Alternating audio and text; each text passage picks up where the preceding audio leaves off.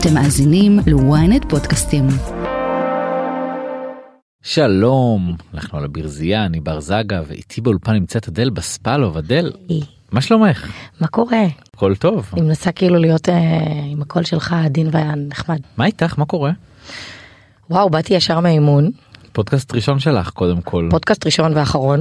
למה למה האחרון? עוד לא התחלנו, את לא יודעת יהיה. אני, אני, שוב, אני באתי לפה גם כי אני מאוד מאוד מאוד מעריכה ואוהבת את העבודה שלך, תודה. אה, וגם כי אנחנו מדברים על לבוא לפה כבר במהלך חצי שנה נראה לי אנחנו מדברים על לבוא, משהו כזה. אה, וגם כי אני חושבת שהפודקאסט שלך הוא, בוא נודה, מאוד אה, מפורסם.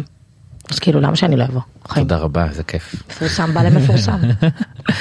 אז uh, ספרי קצת מה קורה איתך בימים האלה, את יודעת, אנחנו אמנם uh, בכזה... אני חושב שזה קצת ימים של אופוריה, שבויים חוזרים הביתה, כולנו כזה קצת בעננים, אבל עדיין אנחנו במלחמה, זה לא נגמר. חושבת שאני אני אהיה הכי כנה בעולם אה, בשבוע הראשון של המלחמה נכנסתי לאיזשהו אמוק עם עצמי אה, הייתי ישבתי כל היום מול החדשות טחנתי אוכל ברמה מטורפת. ישנתי, קמתי, אה, לא ייחסתי לילדים שלי יותר מדי זמן וחשיבות, כאילו כל היום זה היה שעה, רק תהיי באייפד, שאמא תהיה בחדשות ואל תשמעי חדשות. והקטן אה, היה הרבה עם המטפלת, כאילו נורא נורא הייתי באיזה, לא התאים לי. בוא נגיד שנכנסתי למקום שנורא נורא לא התאים לי, כאדל.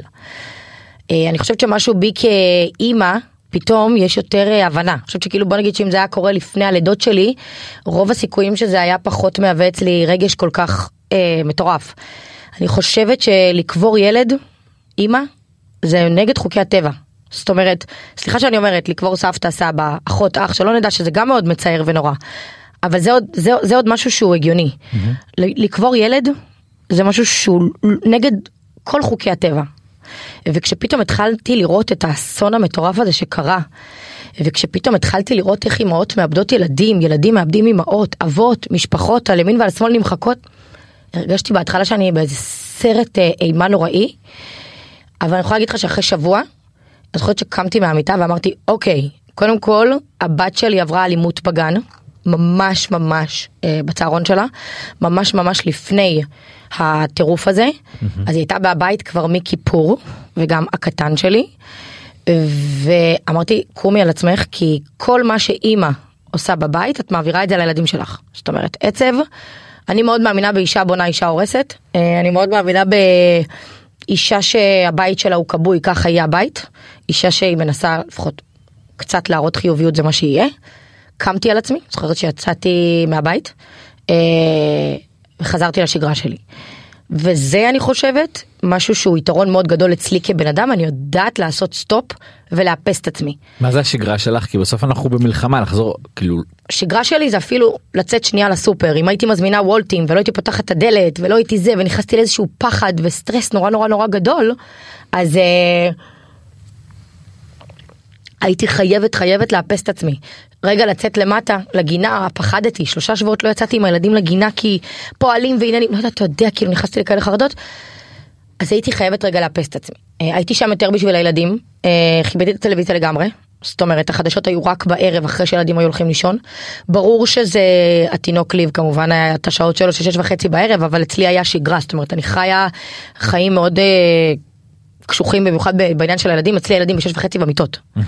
ופה פתאום שיה חוותה המון פחד אל תשכח שהיא גם חוותה את האלימות אז נורא הייתה איתנו מאוד חיבקנו אותה ישנה איתנו הייתה הולכת לישון קצת יותר מאוחר אבל לפחות אני שחררתי את המצב רוח המדכא שהייתי בו. אם זה לרדת רגע שנייה קצת למטה עם הילדים אם זה ללכת קצת לחמותי וחמי אם זה ללכת לעשות ציפורניים אפילו רק לרגע או אם זה אפילו לנסות רגע שנייה לקלוט מה קורה גם עם המצב של העבודה שלי.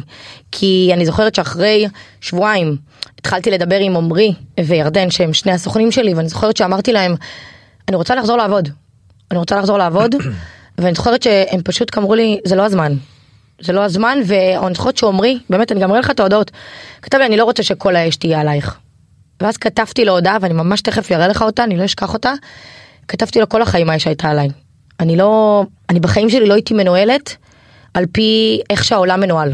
זאת אומרת אה, הוא אמר לי תני לכמה משפיעניות לחזור ותחזרי. ואז אמרתי קודם כל לא משפיענית אני אדל. ויש בי המון דברים, לא שיש לי בעיה משפיעניות, אני חושבת שלכל אחד היה תפקיד מדהים במלחמה הזאת.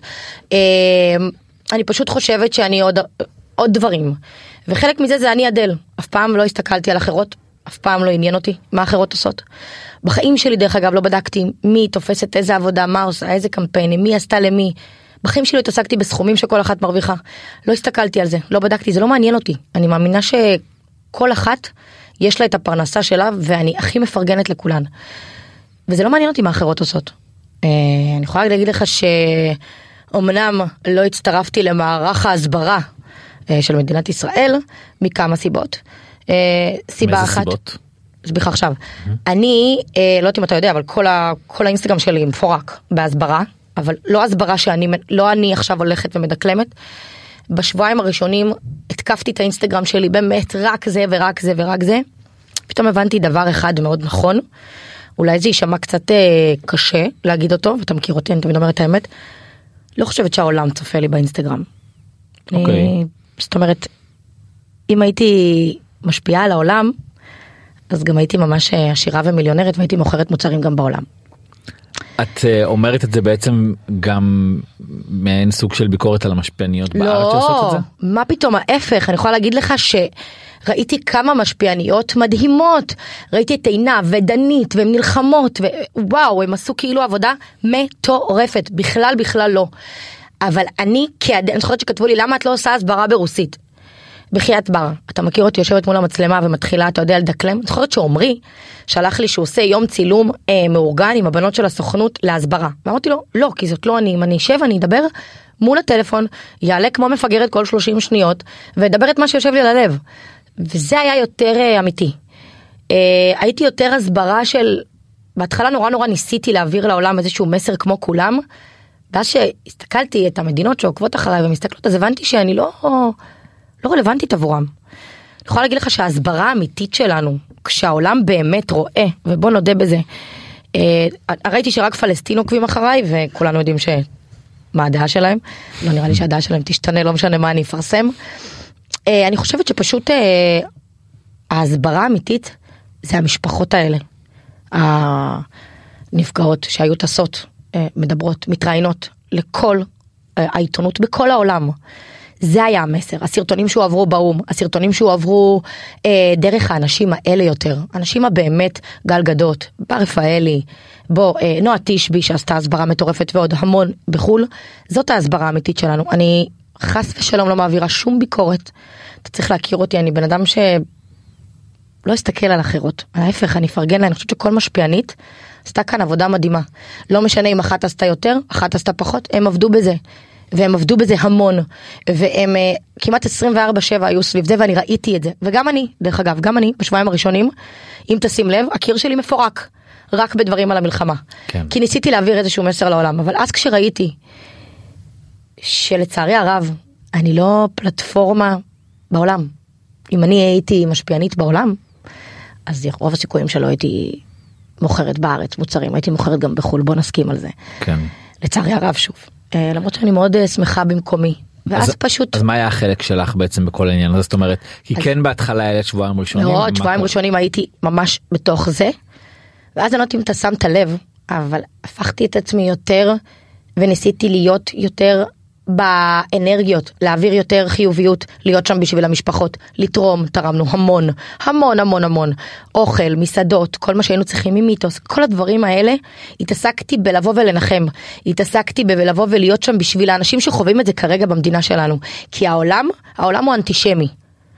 לא משנה כמה אני אדבר מול מצלמה, וגם אם אני אדבר ואני אני לא אשפיע על העולם, כולנו יודעים את זה, הנה ראינו, כל מערך ההסברה המטורף שהיה לנו, שום דבר לא עבד. שום דבר לא עבד, אנשים עדיין לא מבינים, ולמה? כי יש לנו עולם מאוד אנטישמי. יש לנו עולם מאוד מאוד אנטישמי והיה צריך להדליק איזה משהו אחד קטן כדי שכל העולם יבוא ו- ויצא עלינו. עכשיו אני לא יודעת אם אתה שם לב, אם תבוא ותשאל אנשים למה הם כל כך בעד פלסטין, הם לא, הם לא ידעו להגיד לך באמת, הם יגידו לך, כי זה עכשיו באופנה, לבוא ולהניף דגלי פלסטין. ולכן אני פשוט לקחתי צעד מזה אחורה, ולא יודעת אם אתה שמת לב, יותר אמונה, יותר תפילות, הדלקת נרות, להתפלל לחטופים, להתפלל לשבויים, להיות שם בשביל המשפחות האלה. אני חושבת שזה היה פתאום יותר המקום שלי, הרגשתי שהוא יותר נכון לי, לבוא ולתמוך יותר, אה, להיות שם פיזית בשביל האנשים, לבקר. אה, באמת, לנחם, אה, להעביר מסר כלשהו שהאמונה יותר חזקה, איחוד העם. כל פעם שראיתי את האנשים האלה שמדברים כל הזמן על פוליטיקה ויוצאים עכשיו על הממשלה ואיזה ממשלה מגעילה, זה לא הזמן. זאת אומרת, זה לא הזמן. אני, כולנו יודעים שהיו טעויות והרבה, אבל, וגם ראיתי המון, אחד יוצא על השני. זה כל כך לא הזמן, אחת משפענת את על השנייה, את לא העלית, את כן העלית, את פה, שם, עשית עבודה, לא עשית עבודה. לא מצליחה להבין את העולם הזה. ראית שהיו מן הסתם משפיעניות שלא היו מעורבות בכל עניין ההסברה. את חושבת שזה סבבה, זה לגיטימי, הן היו צריכות? אני חושבת שאני רוצה להסביר מסר אחד מאוד ברור לכולם. אה, אנחנו אמנם משפיעניות, כוכבות ריאליטי, כל אחת והזה שלה, אה, אף אחד לא יודע מה אנחנו עוברות בבית, אוקיי? אז אה, אי אפשר לשפוט כל בן אדם, זאת אומרת, ואם אותה משפיענית נכנסה לדיכאון מטורף בבית שלה, אנחנו לא יודעים מה היא עברה. לא יודעת, יש, מש... יש גם כאלה שטסו לחו"ל, כולם מאשימות שזה אחת שטסה לחו"ל, למה היא טסה לחו"ל? זאת אומרת, כאילו, יש אנשים שחוו חרדה מטורפת באותם ימים ורצו לברוח רק מהמדינה. בין אם זה נכון, בין אם זה לא נכון, זה כרגע לא מעניין. אני לא יודעת מה אותה משפיענית עוברת בבית שלה, יש לה ילדים, יש לה, יש לה משפחה. אנחנו לא יודעים איפה בכל אחד זה פוגע. אז יש משפיעניות כמוני וכמו עינב למשל, וכמו דנית, וכמו עוד המון, שוב, לא שחס ושלום אני מפספסת, יש פה המון אנשים שלקחו את מערך ההסברה הזה לידיים שלהם ולא הפסיקו לפרסם. אנחנו אנשים יכול להיות קצת יותר חזקים, יש משפיעניות שיכולות לך תדע, בכו ימים לילות, הסתגרו, נכנסו לדיכאון, זה פגע להם במשפחה, זה פגע להם בבית. אנחנו לא יודעים מה קורה.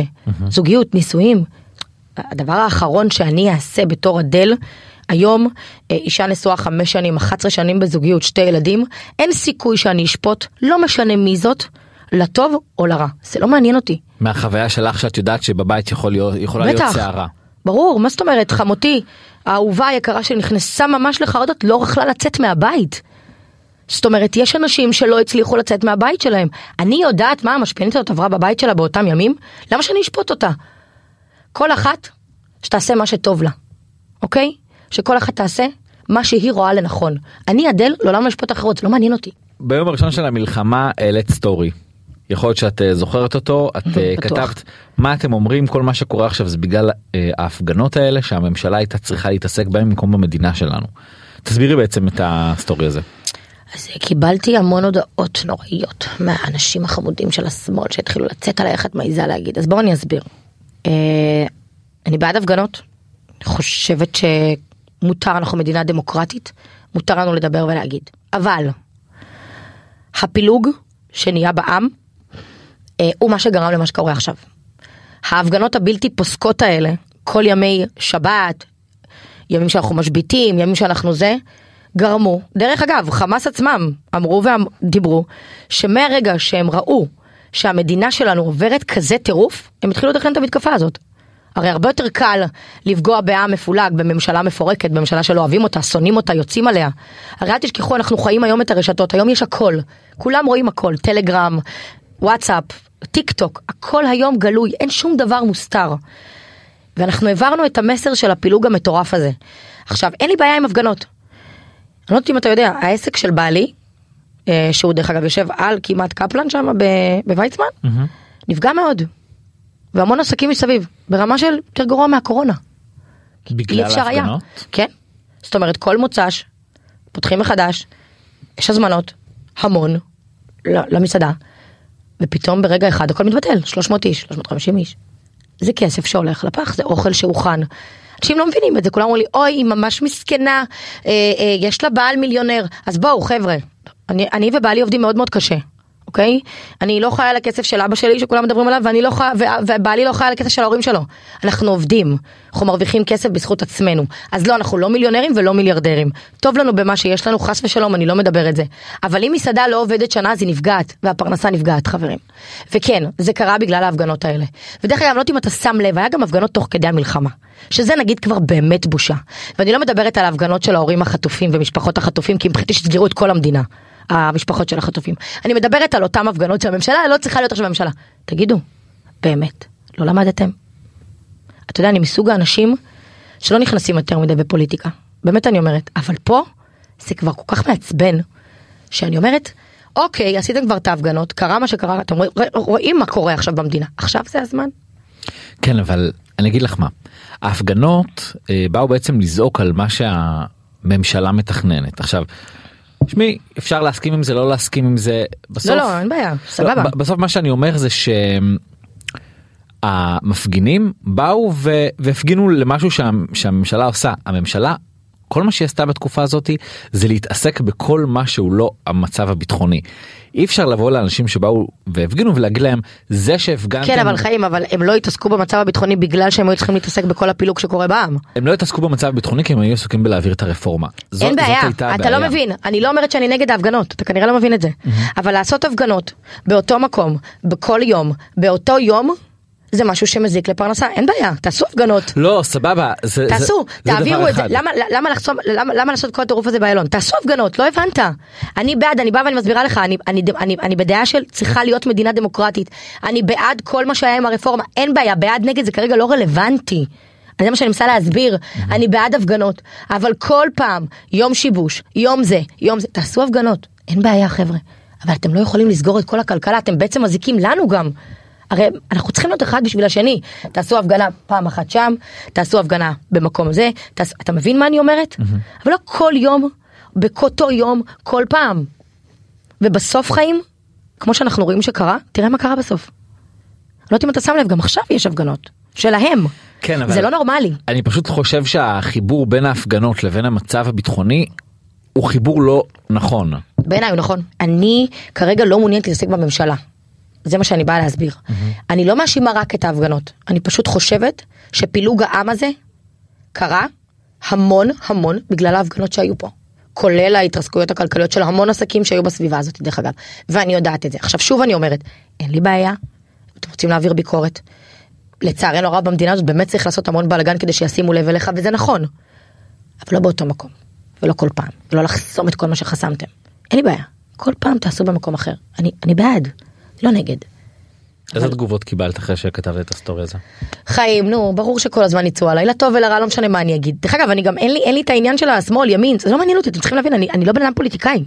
אני פשוט ראיתי את המשפט שכתבו חמאס, ואמרו, ברגע שראינו את ההפגנות, וברגע שראינו את הפילוג בעם, יצאנו לדרך, ראינו כמה אתם חלשים.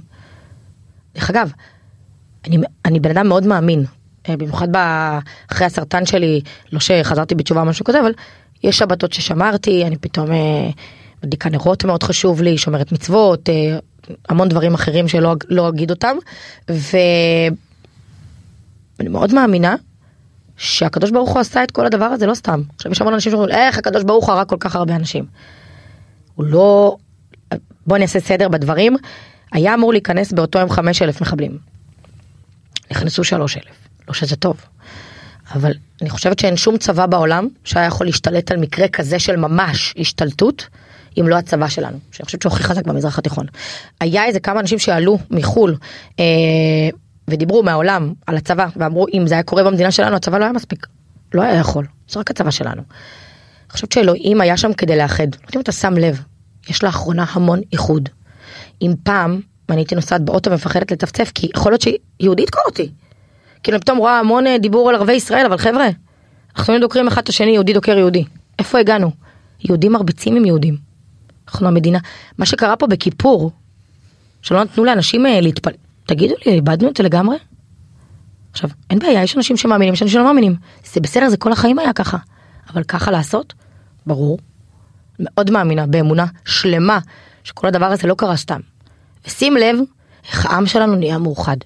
איך פתאום הלב הגדול של היהודים, של הישראלים, מתגלה מחדש. ויכול להיות שזה קרה גם בשביל זה. האם את אה, מצטערת על הדברים שאמרת איך שאמרת בעיתוי שאמרת לא. אתה מכיר אותי, אני מגיל 17. אה, אני בן אדם מאוד אימפולסיבי, אבל אה, אני תמיד עומדת מאחורי כל מילה שאמרתי. עומדת אחרי כל מעשה שעשיתי. עד היום אני לא מצטערת על שום דבר. שום דבר, ואני, כמה? כמה? 12 שנה אני? לא, יותר. 12, 17, 13 שנה אני בתעשייה. לעולם לא הצטערתי, אלה מילים שיוצאות לך מה, מהלב באותו רגע, מהעצבים, ודרך אגב זה יצא בדיוק אחרי שפורסם שחמאס אמר בגלל ההפגנות. לא שאני מאשימה את כל הדבר הזה בגלל מה שקרה, אני חושבת שיש המון אשמים. אה, כרגע זה לא הזמן להתעסק במי אשם. אז זה היה תחילת המלחמה, עוד לא קראתי את הסיפור. היום, לא שלא הייתי כותבת את הסטורי הזה, אבל אני חושבת שהייתי כותבת אותו מאוחר יותר. זאת אומרת, אני חושבת שעכשיו זה לא הזמן להתעסק בזה. עכשיו באמת זה לא הזמן להתעסק בזה. עכשיו הזמן להתעסק בלנסות איכשהו לחזור לשגרה, לנסות להיות שם, לתמוך, לעזור, לחבק. אה, זה המקום שלי כרגע כאדל. אה, באמת אה, חשפת אה, שהיה לך סרטן.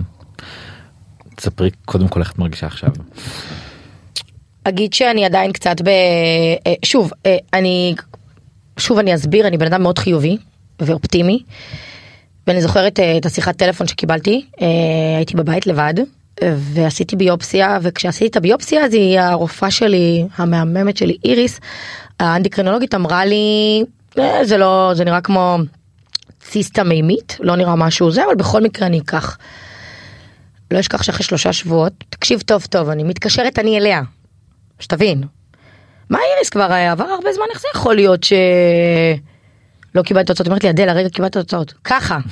עם מול המחשב היה השעה נראה לי אחד או שתיים בצהריים, ואז היא אומרת טוב אני צריכה שתגיעי אליי. ואז אמרתי לה איריס, אה, חיים בלב. אני לא מגיעה, אני מכירה מהסרטים, מהסרטי אימה הנוראים האלה שבשורות מבשרים במשרד, תגידי לי עכשיו מה יש לי.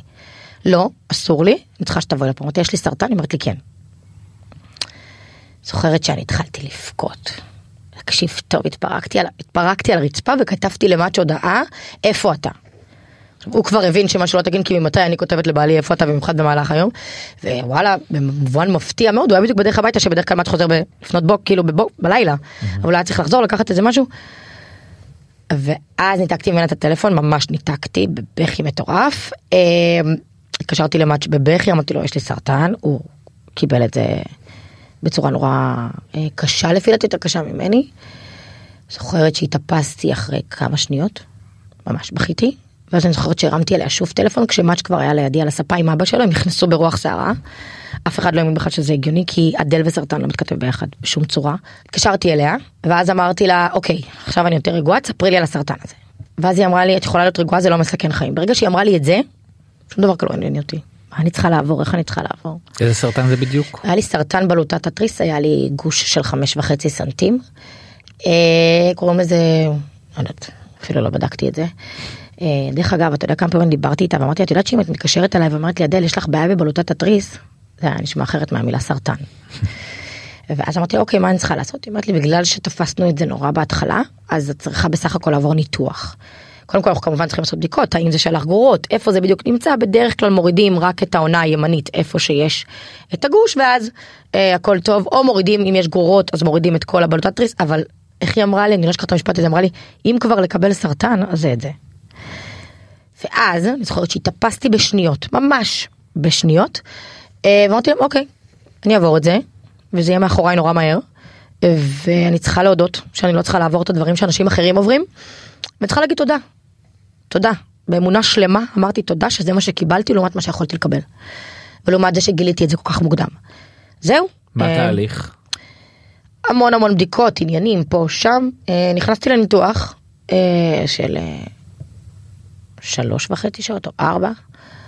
אני זוכר, דרך אגב, אני לעולם לא עברתי ניתוח, אז אני לא ידעתי אפילו מה זה. בחיים שלי לא עברתי הרדמה, דרך אגב. לעולם לא הייתה לי הרדמה.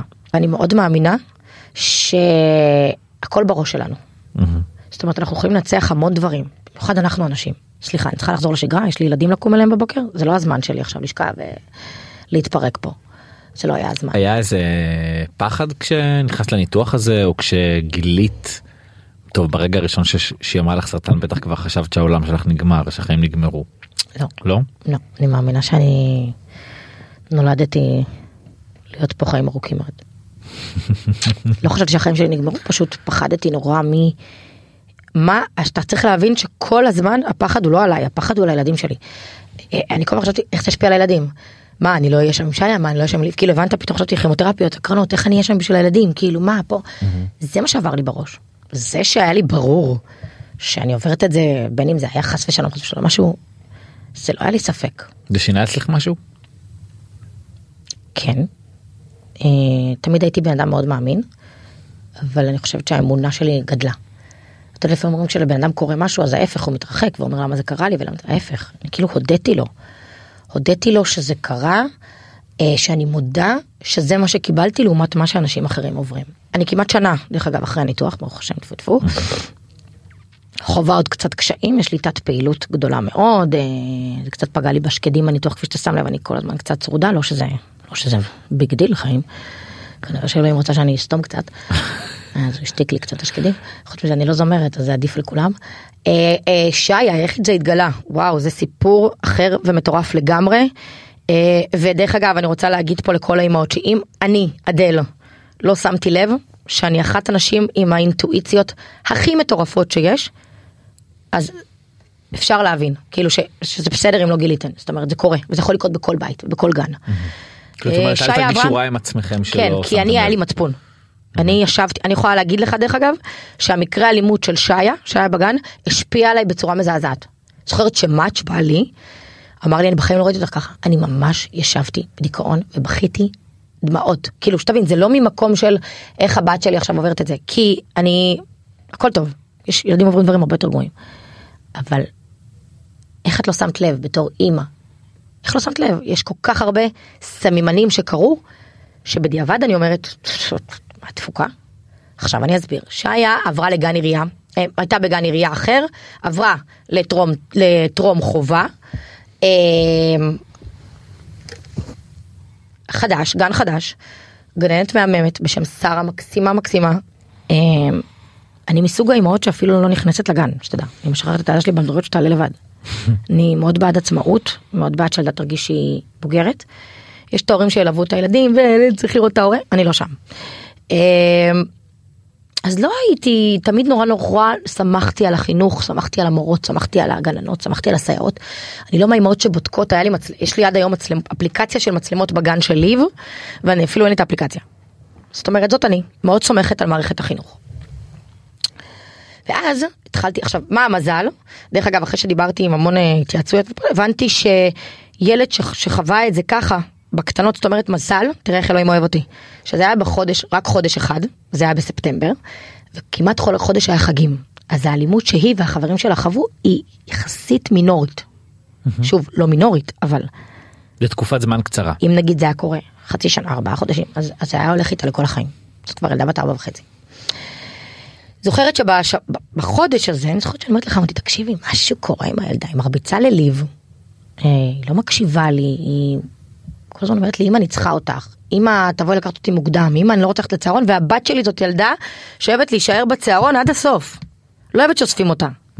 אצלי יש חוק מביאים את הילד בשבע וחצי בבוקר כי אז הגננות מתייחסות אליו ראשונות. זה מהמם בעיניי ואוספת בסוף כי אז היא מספיקה לעשות כל היצירות וגם האמא נהנית מזה נורא. עכשיו אתה לא מההורים שיחכו לבוא לקחת מוקדם זה לא יקרה. אה, ארבע וחצי מהמם בא לאסוף אותה. ואני לא הבנתי מה קורה. למה פתאום הילדה שלי אומרת שהיא לא רוצה להיות בצהרון? אמרתי טוב אולי עובר עליה משהו. הכל ייחסתי לקנאה של ליב. יש לה אח קטן בבית מאוד כובש. אה, פתאום אנחנו הולכים ברחוב ליב ליב ליב פעם זה היה שיה שיה שיה מצטלמים עם ליב ושיה עם הילדות שאוהבות להצטלם אז היא נדחפת לתמונות. הרגשתי שהיא פתאום הילד אה, אה, גדל ונהיה כובש ופתאום יש אליו תשומת לב וגם נולדה לי אה, אחיינית לה נולדה אה, לגיסתי נולדה תינוקת גם בהפרש של שלושה חודשים מליב אז תחשוב שהיא הייתה נכדה ראשונה לינה ראשונה אה, אז ייחסתי לזה חשיבות לקנאה. שפתאום שתי ילדים באו לה אתה יודע אחד אחרי השני ופתאום היחס הוא לא רק לשיה. אז לזה ייחסתי חשיבות. ואז אני זוכרת יום לפני שגיליתי על זה היינו בארוחת שישי ואנחנו כולנו יושבים בשולחן עכשיו החינוך שלי הוא חינוך אה, די נוקשה יש אצלי חוקים מאוד ברורים בבית וגבולות. זוכרת שהיא ישבה וצעקה אף אחד לא אוהב אותי. אז אמרתי לה כולנו אוהבים אותך ואז ישבנו לאכול אמרתי רוצה לבוא לאכול אה, שזה חוק בקידוש צריך לשבת לכבד את הקידוש סיימת לאכול תעשי מה שאת רוצה. לא רצתה לבוא לקידוש לא רוצה פה שם לא רעבה אמרתי טוב בסדר מה אני אעשה פתאום היא לקחה כפכף וזרקה לנו על השולחן.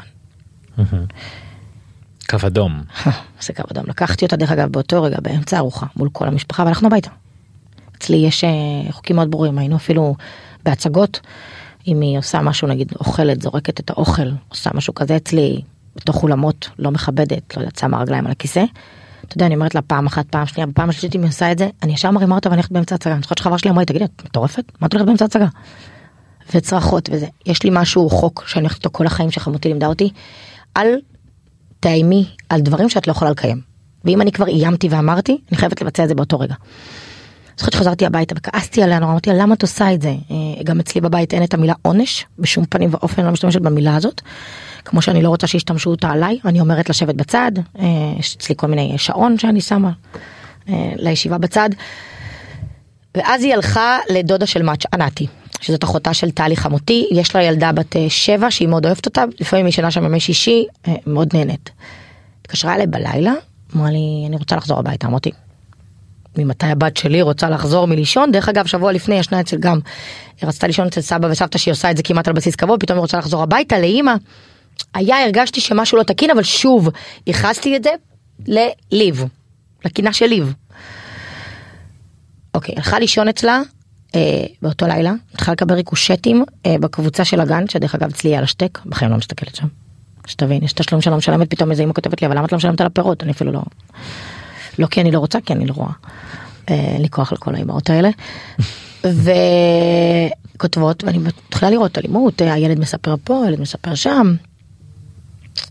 פתאום ראינו פוסט בפייסבוק של אבא שכתב אה, מישהו מההורים מגן, לא אגיד את השם של הגן, אה, אני צריך כאילו, שכאילו יכתבו לי. אז אחת האמהות כתבה לו, מה מסתבר? בחג אה, יש אה, צהרון שזה כאילו כמו חופש, חופש אה, שהם עושים דרך כאילו קייטנה, mm-hmm. קייטנת חג. יש קייטנת חג, ובקייטנת חג זה לא הגננות של הגן, אלא זה צהרון. Mm-hmm. ואז באותו יום צהרון, אחת הסייעות לא הגיעה, והייתה ילדה מחליפה בת 16 שבאה להחליף כסייעת. ואז פתאום הילדה הזאת חוזרת מהגן, מספרת לאבא של הזוועות שהיא ראתה. ממש, בדמעות. ואבא בעצם מחפש אותנו בשביל לספר את הסיפור. משם כל הבלאגן התחיל. אז אה, אני כאילו זוכרת שאמרתי לה, אה, סיכוי שזה הגיע לבת שלי, כאילו. מה, מי יכול לפגוע בשעיה? זוכרת שלחתי את זה לקבוצה של המשפחה, נורא התעצבנתי עליהם, שהם אומרים לי, לא, אם שעיה הייתה חובה אלימות, היא הייתה מספרת. עכשיו גם אני בראש הזה, כן? כי יש לי אדם מאוד מאוד בוגרת. איך זה יכול להיות שלא סיפרה לי, כאימא? ואני אומרת, אם הסייעת הזאת הייתה יום אחד וזה מה שהיא גילתה, אז what the fuck קרה שם עד עכשיו. טוב, מתקשרת לדודה שלי, לדודה של מאץ', ענתי, ואני אומרת לה, תנסי לדובב אותה. מה, מה קרה לי? מתקשרת אליי, היא עצמה עם דמעות חנוכה, כמובן שהלכה הצידה ואומרת לי, אדל, אני אומרת לה מה? שאלתי אותה, אמרתי לה, מה קרה? אז היא אומרת, הייתה, שת, שת, הייתה גננת אחת, סייעת, כאילו, בצהרון, אה, בשם פיפס. אה, היא הייתה לוקחת שרביט קסמים ומרביצה לנו, והיא הייתה מאוד עצבנית ורעה. אז ענתי שואלת אותה, מי זאת, מה השם כמובן, ואז היא אומרת לה, מה, איך היא הייתה עושה את זה? זאת אומרת, ממש לוקחת שרביט קסמים, ככה הייתה קוראת לה, וזה, אבל ענתי, אבל זה סוד שלנו, אסור לגלות, כי היא מאוד עצבנית. אז ענתי אומרת לה, תגידי שיה, ולך היא עשתה? לך היא פגעה עם השרביט קסמים? אז היא אומרת, כן, וזה היה לי כואב מאוד. ואז אני לא אשכח שהיא מתקשרת אליי ומספרת לי את זה, ואני מתחילה לבכות. תקשיב טוב, טוב, אבל מה התפרקתי? קודם כל, פתאום כל הדבר הזה שעברתי איתה בחודש האחרון mm-hmm. מובן לי. והמצפון חוגג קודם כל מה שקרה אתמול בערב שהיא אמרה שאני לא אוהבת אותה ואחר כך לקחת אותה באמצע ארוחה ולא קלטתי את הסימנים. הכעס היה על עצמי באותו רגע. ואני רוצה להגיד לך שאלוהים מאוד אוהב אותי אה, מכמה סיבות. אחת, שבאותו יום הגן כבר לא פעל זה היה בדיוק חג. אם הגן היה פועל רוב הסיכויים שהסייעת הזאת ואני אומרת את זה בשיא הרצון אתה מקבל מכות רצח. באמת אני אומרת פשוט הגן היה סגור. אני באימפולסיביות שלי רוב הסיכויים שהייתי הולכת וכורתת לה את החיים שלה ביחד עם השרביט קסמים הזאת הרי אני בן אדם לא נורמלי באמת אני אומרת. ואני רוצה להגיד לך שכל החיים אמרתי שכשזה יגיע אליי זה יהיה הסוף שלה. אני זוכרת שאמרתי למט שאני אני כאילו לא נרגעת מהסיטואציה אני חייבת כאילו לעשות משהו. כמובן שהאמת שברוך השם עיריית הרצליה אה, קלטה שזה הגן שלי, אה, גם אה, פדלון, שאחד האנשים אה, שאני מאוד אוהבת, דרך אגב, אה, ראש עיר מאוד טוב בהרצליה, לא אומרת את זה סתם, ישר אה, לקחו את כל צוות הצהרון, חקירות עניינים, כל מה שצריך כמובן, דאגתי שהם לא יעבדו יום אחד, לא רק בעיר שלנו, בכללי. אני זוכרת שאמרתי די, אני חייבת לראות אותה. לא, אני, אני חייבת, אני חייבת לעשות לה משהו. באמת אני אומרת לך את זה. אני פותחת פה ממש שיחה עם בת, שאני אומרת לו, תקשיב, אני לא ארגע. זאת אומרת, תגידי, את בחורה מטורפת? את יודעת איך זה ייראה? את בן אדם שהוא... בן אדם טוב, בן אדם חכם, עם ראש על הכתפיים, יש לך ילדים, עבודה, מה את רוצה, כאילו להיכנס לכלא? אמרתי לו, אין לי בעיה. ככה אמרתי לו. לי, לא, לא, לא, בואי חיים תרגי, בואי תנשמי, אנחנו לא האנשים האלה, זה לא המקום שלנו. אני יכולה להגיד לך, אבל שבאמת באותם רגעים, באותם ימים, היה בא לי באמת לקחת אותה ולהרביץ לה ולרצוח אותה. כי אם את לא מסוגלת לעבוד עם ילדים, אל תעבדי. בוא, חיים, אנחנו יודעים כולנו היום שזה לא פרנסה עכשיו, אה, בוא, הייטק, זה לא, זה לא. אז אם את לא עושה את זה מתוך הלב והאהבה שלך לילדים, אל תעשי את זה. ודרך אגב, בר, אני רוצה להגיד לך שהחוק, לא סתם מיקי, ויש את המטה הזה שנלחם בשביל מצלמות בגנים. יש דבר אבסורדי, שגם אם אני מביאה הקלטות, סתם דוגמה, זה לא קביל בבית משפט. ואם אני מביאה עדות של הילדה שלי, זה לא קביל בבית משפט. למה? ככה זה החוק בארץ. אז מה כן קביל? קביל שהילדה הזאת תלך והסייעת הזאת המחליפה תלך תתן עדות הוכחות עניינים פה ושם הקלטות מצלמות לא יודע דברים כאלה וגם אז זה כאילו סיפור יחסית יותר קל כי בדיוק גילינו את זה בהתחלה. אז כן החליפו לי את כל הצוות של הצהרון ומה עשו להם? הם אני, אני יודעת שהם עדיין, אה, ב- אתה יודע, הערכות מעצר, חקירות, אה, תחקירים, קודם כל ברור שהם לא יעבדו יותר, זה צוות שלא יעבוד יותר לעולם. כל הצוות היה מעורב? אה, כל החרטות האלה של רק סייעת אחת זה חרטא כי את היית בגן, זאת אומרת אם סייעת אחת מחליפה באה וראתה אז כאילו מה היה לפני? כן. אל תחרטטו אותי. אני גם זוכרת דרך אגב אני, אני אגיד את זה שהגננת התקשרה אליי אמרה לי תקשיבי כל העולם מתקיף אותי שזאת אני שזה אמרתי לה קודם כל אה, עצרי. אה, פחות מעניין אותי כרגע להתעסק במה אומרים עלייך יותר מעניין אותי כרגע לטפל בילדה שלי ובמקרה הזה. לא אבל יוצאים עליי תכתבי להם שזה רק בצבא אמרתי לה אני לא כותבת כלום כי אני מתנצלת להגיד לך אני מאוד מעריכה ואוהבת אותך אבל גם את אשמה בזה המון את הגננת הראשית זאת אומרת אז מי אשם בזה. ואז אמרתי לה את יודעת ככה חיים היא אמרה לי את יודעת אה, קרה לי היה באמת כמה מצבים לאחרונה ששי הייתה מחזיקה לי בחצאית ואומרת לי לא אל תעזבי אותי אני לא רוצה ללכת לצהרון. זוכרת שדפקתי לה צרחה ואת זה לא חשבת להזהיר את אמא שלה? אני, אני כבר הייתי עושה עם זה הלאה. אז תקופה לא קלה עברה עליי. אה, רוצה להגיד לך שמהסרטן והמלחמה וכל מה שהיה זה היה הדבר שש, ששבר אותי נפשית נורא אני אומרת לך אני ישבתי שלושה ארבעה ימים ובכיתי ובעלי אומר לי אדל זה לא מתאים לך את לא התקרה אפילו בסרטן וכשזה נוגע בנקודה רגישה של אימא מצפונית זה גמר אותי מבפנים גמר אותי קודם כל שסבבה היא לא תעבוד יותר בחייה אבל היא חייבת לשלם על זה. שוב ברור לא עכשיו אה, אלימות אבל היא חייבת לשלם על זה איכשהו. ופתאום כשכבר התחלתי לטפל בדברים קרתה המלחמה. ויכול להיות שזה לטובה כי הילדה שלי נשארה חודשיים וחצי חודשיים בבית. והייתה עם אמא שלה והייתה עם אבא שלה ועובדה היום הילדה הולכת לצהרון רצה לצהרון ואומרת לי לא לא, אל תבואי לאסוף אותי מוקדם אמא כיף לי. זוכרת שאמרתי לגננת שלה את רואה שכשהילדה לא עוברת משהו אז היא רוצה להישאר בצהרון. ולכן אני מעבירה מסר לכל האימהות אה, זה יכול לקרות בכל מקום אם זה קרה בהרצליה באזור חינוך שהיום נחשב בין הטובים במדינה שלנו אפילו הבית ספר שלנו ליד נחשב לבין עשרת הטובים בישראל אה, זה יכול לקרות אה, צריך להשגיח ולשים לב איך עכשיו את אה, שמה לב יותר או מנסה לשים לב שהכל בסדר ש... אני לצערי הרב אין כל כך איך. אפשר לשים מקליט כמובן בתיקים לא אכחיש ולא אומר אם אני עושה את זה או לא עושה את זה כן שוב זה רעיון שמפורסם אבל יש דרכים קצת יותר ערנית. אה, מדברת איתה יותר מנסה להבין ממנה. אני כל כאילו. הזמן דיברתי איתה אני ושי היינו נורא פתוחות אני זוכרת שדיברתי עם פסיכולוגית והיא אמרה לי ילדים בגיל שלה כמעט קשה מאוד לדובב גם ילדה הכי חכמה אבל אמרתי לה איך זה יכול להיות שהיא לא סיפרה לי אני סיפרתי לה על האופי של הילדה שלי היא אומרת לי כי היא, ההפך בגלל שהיא מאוד מאוד חכמה היא חשבה שאם היא תספר לך היא יודעת מה יקרה. מכירה את אמא. שלה. לא היא פחדה שהגננת תעשה לה גם משהו כביכול כי היא סיפרה.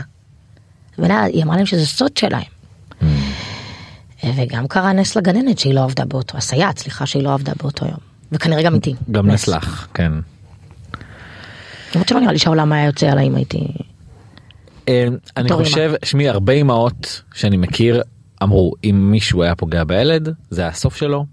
וזה וזה ברור כאילו כל אחד רוצה להגן על הילד שלו ברור אתה שולח את הילד מה למכות פשוט אני חושב שלא יהיה נכון ל... להגיע למצב שבו את אה, יושבת בכלא ואת, לא... ואת רחוקה מהילדים שלך זה קצת בסדר, ישחררו אותי, אני אדבר עם הנשיא, חנינה. אה, נקווה שלא תצטרכי להגיע לשם. לא, אז אני אומרת לך, לא אני אומרת לך. שזה לא, אני שוב, אני לא, אני- בן אדם מאוד אמיתי, אתה מכיר אותי, הנה אני פותחת ואני אומרת לך בשיא הרצינות, כן חשבתי על זה, אבל בדיעבד אני מבינה שאם הייתי עושה את זה הייתי הורסת לעצמי את החיים, כאילו גם, בוא, עזוב, בסדר, לא הייתי רוצחת אותה עכשיו, אני לא בן אדם אה, אלים עד כדי כך, אבל בוא, זה בושות, זה אם הם מצלמים אותי ללכת מכות חיים, בחיים שלי הלכתי מכות, כן. לא מדמיין את עצמי ללכת מכות, זה בושות, זה לא מתאים לי גם, אבל באותו רגע אתה לא חושב על הדברים האלה. תראי בשוטף בשגרה את אה, אדם מפורסם שנמצא באינסטגרם בעיקר וכל הזמן תחת אש. ממש כמו מדינת ישראל הקטנה שלנו כל הזמן תחת אש. לא מעייף לפעמים כאילו כל הסיטואציה הזאת. אם אני אדל בחרתי להיות מפורסמת, ואם אני אדל בחרתי לחשוף את חיי, ואם אני אדל בחרתי לחשוף את הילדים שלי אה, באינסטגרם, שזה היום אחת הרשת הכי מטורפות שיש, בוא נגיד שהיום לעשות פודקאסט עדיף מאשר להופיע ב prime time בטלוויזיה, כולנו יודעים. אה, או למשל לעשות סטוריז, היום יש לי 200 אלף צפיות על סטוריז, אז ויש לי 130 מיליון צפיות באינסטגרם בשבוע. אז סליחה בחודש. אז אמ, ברור שאני אבין שאני חוטפת אש. אמ, זה כ- דרך אגב, דרך שאני מאוד מאוד מעריכה את בר רפאלי מהסיבה שהיא לא חשפה את ילדיה כי היא לא רצתה לקבל לא תגובות לא שלא ייכנסו לה לחיים לבית אני מחזיקה ממנה. אבל את לא יכולה לבוא ולחשוף את החיים שלך, את הילדים שלך, להתפ... להתפרנס בזכות המון מהעוקבות האלה, מהעוקבים האלה, ולא לצפות שגם יהיה ביקורת. מה- זה לגיטימי. מה הדבר שהכי שם אותך במרכז של הביקורת שכאילו עליו את הכי חוטפת? כל הזמן אני חוטפת על בעלי, המון. שמה? מאז שחשפתי שהוא בגד בי בעברו, אז כאילו הן מנצלות את זה כל היום. בוגד בך, הוא פה, הוא שם. אה, אתם לא מצטלמים ביחד, אז אתם לא ביחד. אה, אז הוא נמצא עכשיו עם ההיא, והוא נמצא עכשיו עם היא. ו- ואני- ככה אנשים כותבים לך הוא נמצא עם כן, והוא. נמצא איתי בבית. שתבין. אני רוצה להגיד לך שאני למדתי מאוד לסנן את זה, זה לא נכנס לחיים שלי. אני חושבת שאם זה היה נכנס לחיים שלי לא הייתי יכולה להמשיך בזה כמה שנים אני כבר בזה חיים יש משפיעניות שהן עכשיו נהיו ואתה זוכר שאני מוכרת יש לי עסק של תכשיטים שאני מוכרת באינסטגרם מלפני חמש שנים שש שנים לפני שאפילו התחתנתי אז uh, אני עובדת בזה uh, זה הפרנסה שלי וברור ו- ו- ולגיטימי ובסדר לקבל ביקורת כל אחד יש את הדעה שלו אני פשוט יודע לדעת להפריד את זה מהחיים שלי בחיים שלי לא שילבתי זה לא מה שנכנס אליי הביתה, יש אצלי חוק. מגיעים לדלת של הבית, גם בעלי וגם אני. אנחנו לא מכניסים את זה לבית שלנו, לא לזוגיות שלנו. זה לא מעניין. גם את הדרך חינוך שלך תמיד מבקרים שיבקרו. מה שם אומרים. כל הזמן, את קשוחה מדי, את זה מדי, את פה מדי, את... אה, מה זה, מה זה, מה זה, פה, מה אנחנו... ב... איך הם אומרים לי? מה אנחנו פוטין, מה אנחנו זה, את... לישון, לא לאכול, לא להאכיל את הילדים בלילה, לא זה. אה, אחות לילה, אה, קל לך, כי הבאת אחות לילה, ברור. למה שאני לא אביא אחות לילה? דרך אגב, המון מפורסמים מביאים אחות לילה, פשוט אף אחד לא מדבר על זה. למה זה לא? כאילו גס? לא, לא הבנתי כאילו מה הקטע בלהסתיר את זה, למה, היה כל כך הרבה ביקורת על זה שהבאתי אחות לילה. למה לא, אני מביאה מישהי שמגיעה עם ניסיון, יש לי ילדה בבית, יש לי בעל, דרך אגב, אצלי, בעלי במקום הראשון, לפני כולם, וזה תמיד יהיה ככה. כי הילדים יגדלו, ועם מי אני אשאר? אתה מבין? ונשים שוכחות את זה. המון גירושים היום קורים כי אישה אה, שוב אני לא מדברת על סיטואציות של בגידות ואלימות אנחנו לא שם מדברת ממש על סיטואציה של של דרך אגב המון חברות שלי שפתאום נולד הילד ואין את הבעל בבית. פתאום אני כל היום סביב הילד והוא כל עולמי ובעלי חוזר הביתה ואני עצבנית כי לא ישנתי בלילה והוא רוצה רגע לצאת אבל אין לי כוח אני עייפה. ואם הוא לא עוזר אז איזה חוצפן שאתה לא עוזר אתה צריך גם לקום בלילה. איך אני יכולה להגיד לבעלי לקום בלילה אם הוא חוזר בלילה? והוא עובד. ואני יש לי את הפריבילגיה לא לעבוד. כאילו אני עובדת אבל אני עובדת מהבית. אז למה שאני לא, למה שאני כאילו, למה שאני אעיר אותו? בוא תקום לילד. אז בשעיה למשל, הייתי עם שעיה כל הזמן, אה, למדתי יעצות שינה אצל הודיה ומישהי שהיא חברה גם טובה שלי. אצלי שעיה כבר בגיל חודש אה, ישנה לילה שלם. ובליב כבר הייתה לי את הפריבילגיה להביא אחות לילה באמת, וזה מה שהציל אותי. וגם היה המון, המון אה, תגובות עלי שטסתי אחרי שלושה שבועות למיקונוס, לזה, שכל אחת תעשה מה שטוב לה. ואם אני הרגשתי באותו רגע שאני לא יכולה לראות ילדים ובא לי לטוס ולהתפרק, כי זה מה שיעשה לי עכשיו טוב, וזה מה שלא יכניס אותי לדיכאון אחרי לידה. זה מה שאני אעשה. ו- ועכשיו גם בתקופה הזאת של המלחמה יש דברים שעדיין אנשים אה, מציקים איתם כי יודעת זה מלחמה זה קצת כזה אנשים קצת יותר נרגעו נראה לי. כן, לא, לא? אצלי הם לא נפגעים אף פעם. אז למה הם אצלי- ממשיכים לעקוב? אני חושבת שהחיים שלי מאוד מעניינים. מה מעניין כל היום. להסתכל על בן אדם להגיד למה לו אתה זה לא קראת לי?" בסדר. קראתי לך כי אני חושב שאת מעניינת אבל אני מצד שני גם לא מקלל אותך באינסטגרם כל יום. לא מקלל אותי, אבל אתה יודע, אתה- שוב, הנה ראית, העברת ביקורת על סטורי, זה כן צרם לך. כן. אז זה אותו דבר מה שהן עוברות, הן רואות משהו שהן לא אוהבות והן אומרות ביקורת וזה, וזה, וזה שוב, זה כל כך כל כך בסדר וזה כל כך כל כך לגיטימי למישהי שחושפת את חייה ומתפרנסת מזה. אני לא יכולה לבוא בטענות שמצטלמים עם הילדים שלי ברחוב.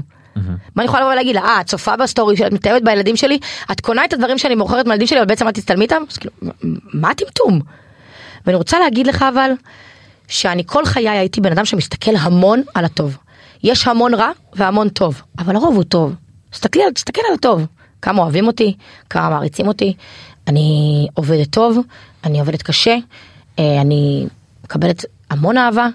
זה מה שחשוב, טוב לי בבית, טוב לי עם בעלי, אם לא היה לי טוב דרך אגב כל העניין של הבגידות הוא בוגד בך, הוא לחימאי, הוא לחימאי, הוא לא מתייחס אלייך, הוא לא פה, הוא כל היום בעבודה.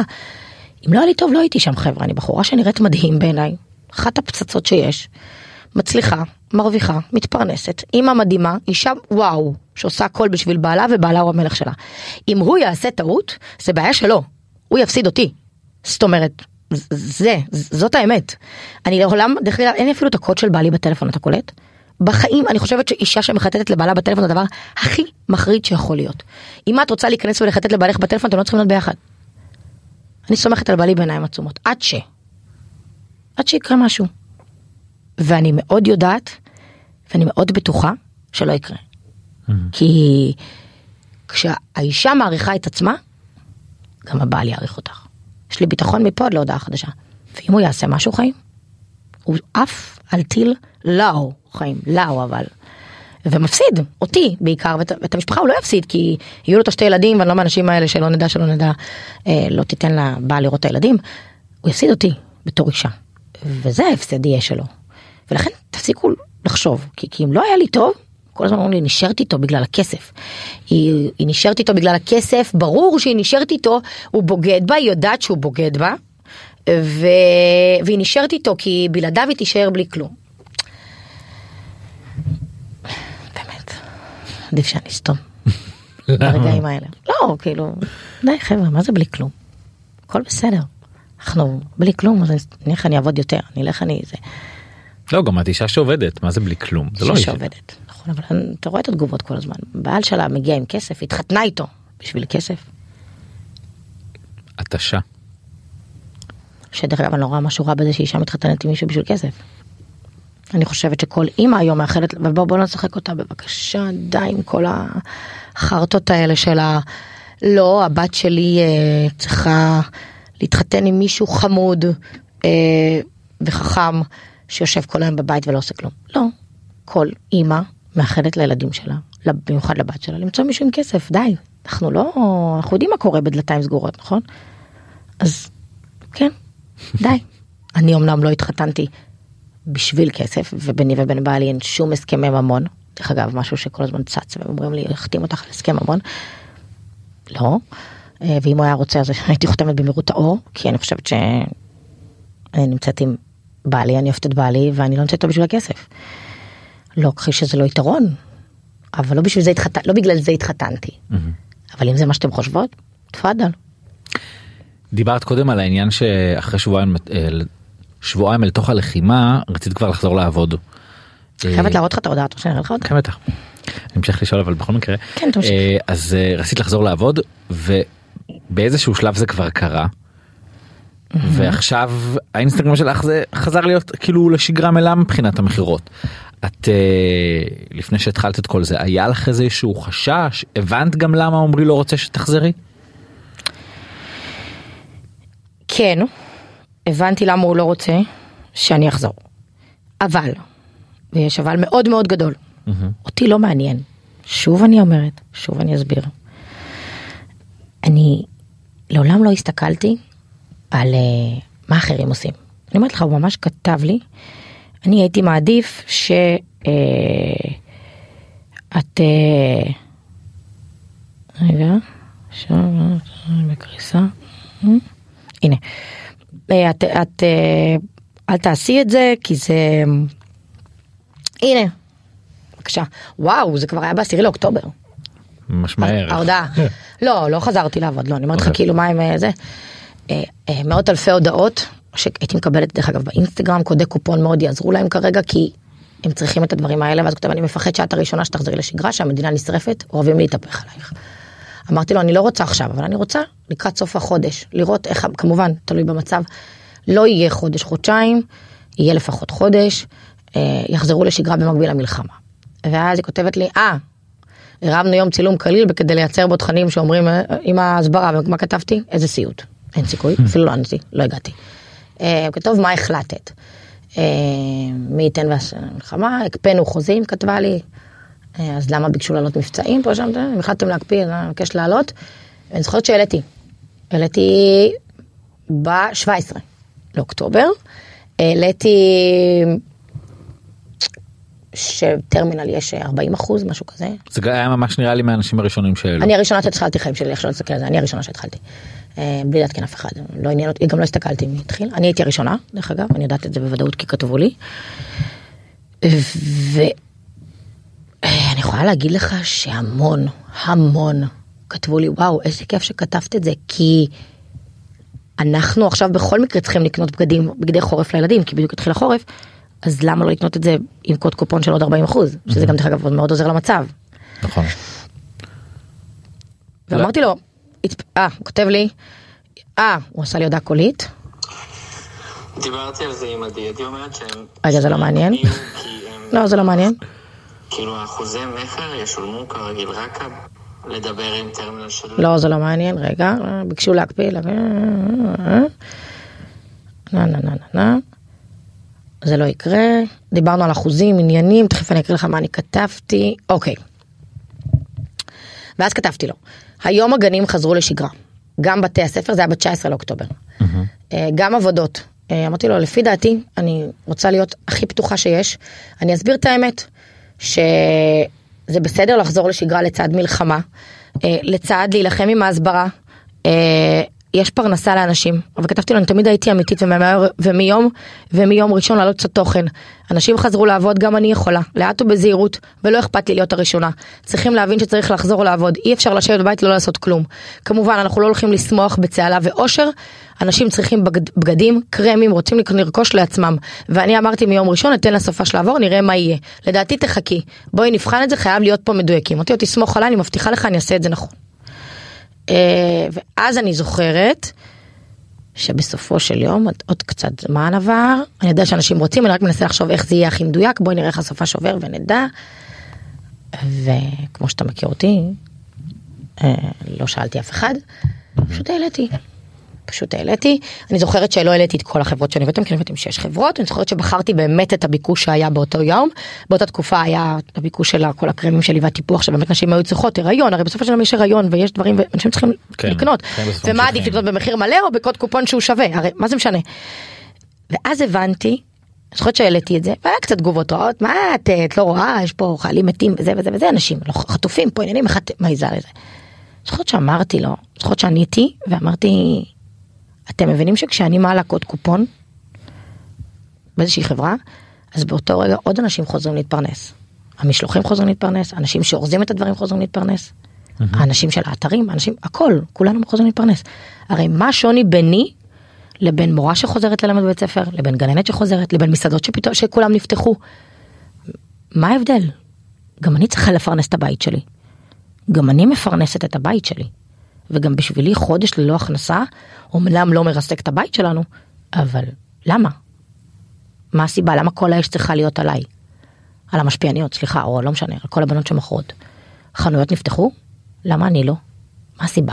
במיוחד שאני גם מביאה את ההנחות, אך כאילו, לא אני ספציפית, אנחנו מביאות הנחות מאוד גדולות. וזהו, והעליתי בלי לשאול אף אחד. והייתי הראשונה. ספגתי אולי קצת אש, אבל זה לא מעניין. מרגישה שעזרת יותר מאשר לא עזרת. לא יודעת לגבי מה עזרתי, אני עזרתי לעצמי קודם כל. אני לחזור לשגרה היה הדבר הכי טוב שקרה לי. לחזור קצת לאימונים, לחזור קצת, שוב, אני לא מעלה קוד קופון בצהלה ושמחה ואושר כמו שהיה פעם, אבל אני צריכה להתפרנס, כמו כולם, אין סיבה שלא. קודם כל אני. קצת לפני המלחמה באמת היה אש באופן כללי על המשפיעניות.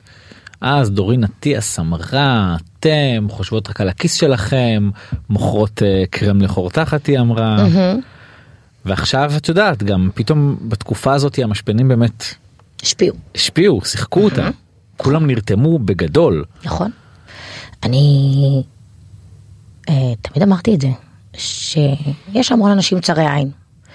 אפשר להבין קצת אפילו את דורין אטיאס שהגיע פתאום ממקום, אתה יודע, יש המון אנשים שפתאום אה, היה להם, אה, אתה יודע, אה, כל מיני קמפיינים, דברים כאלה, ופתאום אתה רואה שרוב התקציבים הולכים למשפיעניות.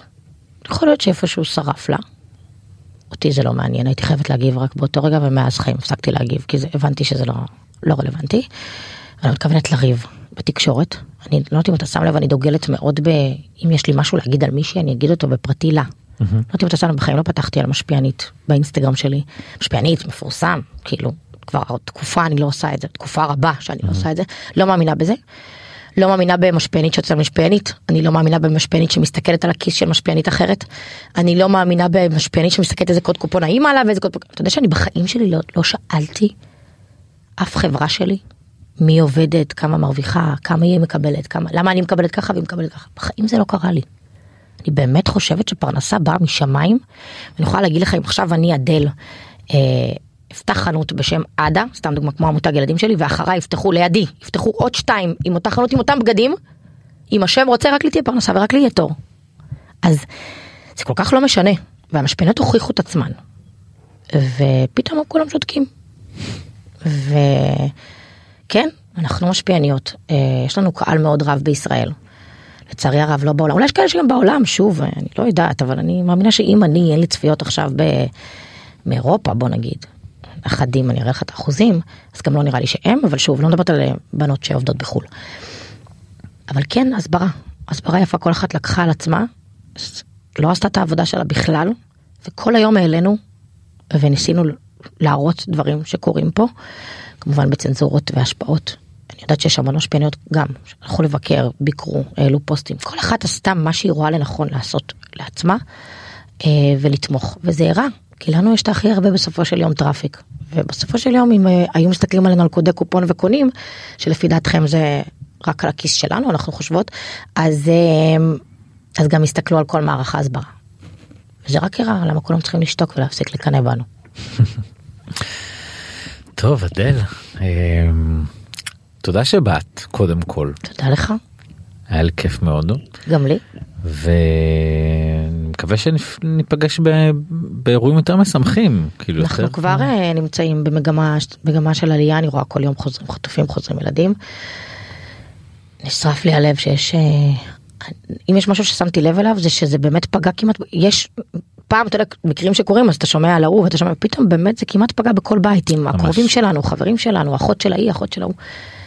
ואני ממש רואה שגם כשמשפחות חוזרות אז האבא עדיין נשאר בשבי או האבא נרצח או האמא נרצחה. כן, זה לא נתפס. שזה מה שהעם שלנו עובר. ממש אה, יכולים להתפלל ש... ממש פה, שזה חבר'ה. ייגמר ושכולם יחזרו. כן מה רצית? לכמה זמן אתה מקצר את זה? לא יודע אולי אני לא אקצר בכלל. מי- ישמע אותנו שעה חיים? לא. אדל אה, בספלוב תודה רבה רבה. שנשמע רק אה, בשורות טובות.